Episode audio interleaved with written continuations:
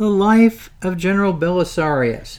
The end of the Persian campaign of 541 AD. Now, although I'm using the term the end of the campaign of 541, the Persian campaign will continue. They're just going in the winter quarters at this time, so it, it will continue into the next year. Now, during the delay, while they were waiting for the Saracen forces to come back, the burning heat and the climate exhausted both the strength and the patience of Belisarius's European soldiers either almost stifled in close sultry tents or scorched by the rays of the sun. A contagious fever spread through the camp, and nearly one third of the army was disabled by the disease, and the remainder were impatient to go home. The troops drawn from Syria, above all, disguised their own weariness and, and timidity under the specious pretext of solicitude for their defenseless province, and they loudly complained that the two months appointed for their service was already at an end. A council of the year was summoned by the general, where Nicetas expressed the wishes of his soldiers as well as his own. He argued that thus enfeebled and disheartened, they could undertake no enterprise against the enemy, that a battle might not leave a single Byzantine survivor to relate the mournful tale, and that nothing but the most effectual means of self preservation remained to be considered. His arguments were enforced by the clamor of the other officers, who, with tumultuous cries, demanded this retreat. Late experience had taught Belisarius that any opposition to their wishes would be fruitless, and he would therefore yielded to necessity.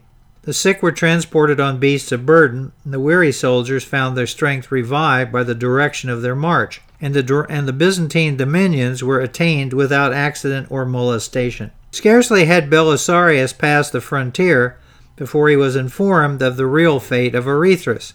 But the distance of this perfidious ally shielded him from the punishment which otherwise would doubtless have followed his detection. Thus ended a campaign in which, though untoward circumstances and the misconduct of others, Belisarius was debarred from equaling his own former achievements and fulfilling the expectations of his countrymen. The Byzantine citizens, who had weighed rather the fame and merit of the general than the obstacles with which he had to contend, had already seen him in fancy entering Ctesiphon in triumph, and leading Nushirvan as Gelimer and Vitiges to a captive before the throne of Justinian. They therefore beheld with surprise and disappointment their favorite hero returning without any decisive advantage or memorable exploit to Constantinople, having been recalled by the emperor as soon as he had stationed the army in its winter quarters. This expedition, though lame and abortive, was however attended by one important result the recall of Nushirvan from the unfinished con- conquest of Lycia. On his arrival in the Persian domains, he found that Belisarius had already left them, and the lateness of the season compelled him to defer until another year his schemes of ambition and revenge. So we're just putting it off for one year. In early spring, AD 542, Nushirvan undertook the field at the head of the most numerous and formidable army that he had ever yet mustered in his wars against the Romans. He chose the same course which in his first invasion he had so successfully pursued, keeping the Euphrates on his right and advancing towards Syria by rapid marches. It was his intention to thence carry his arms into Palestine and undertake the siege of Jerusalem, which allured his avarice by its treasures and of which the sanctity in the eyes of the averse sex might inflame his Magian hostility.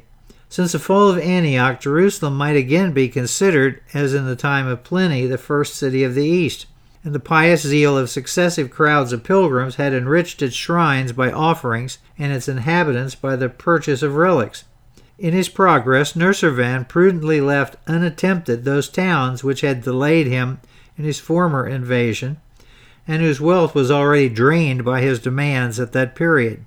But he made an exception with regard to Sergiopolis. The bishop of that city had failed to discharge a debt then contracted for the ransom of the prisoners of Sura, and if we may believe the partial evidence of the Greek historians, Nushirvan showed such unrelenting vigor on this occasion, he appears utterly at variance with his Persian surname of the Just. It was in vain that the luckless prelate pleaded the poverty of his diocese and declared that he had made a most earnest but fruitless application to the emperor.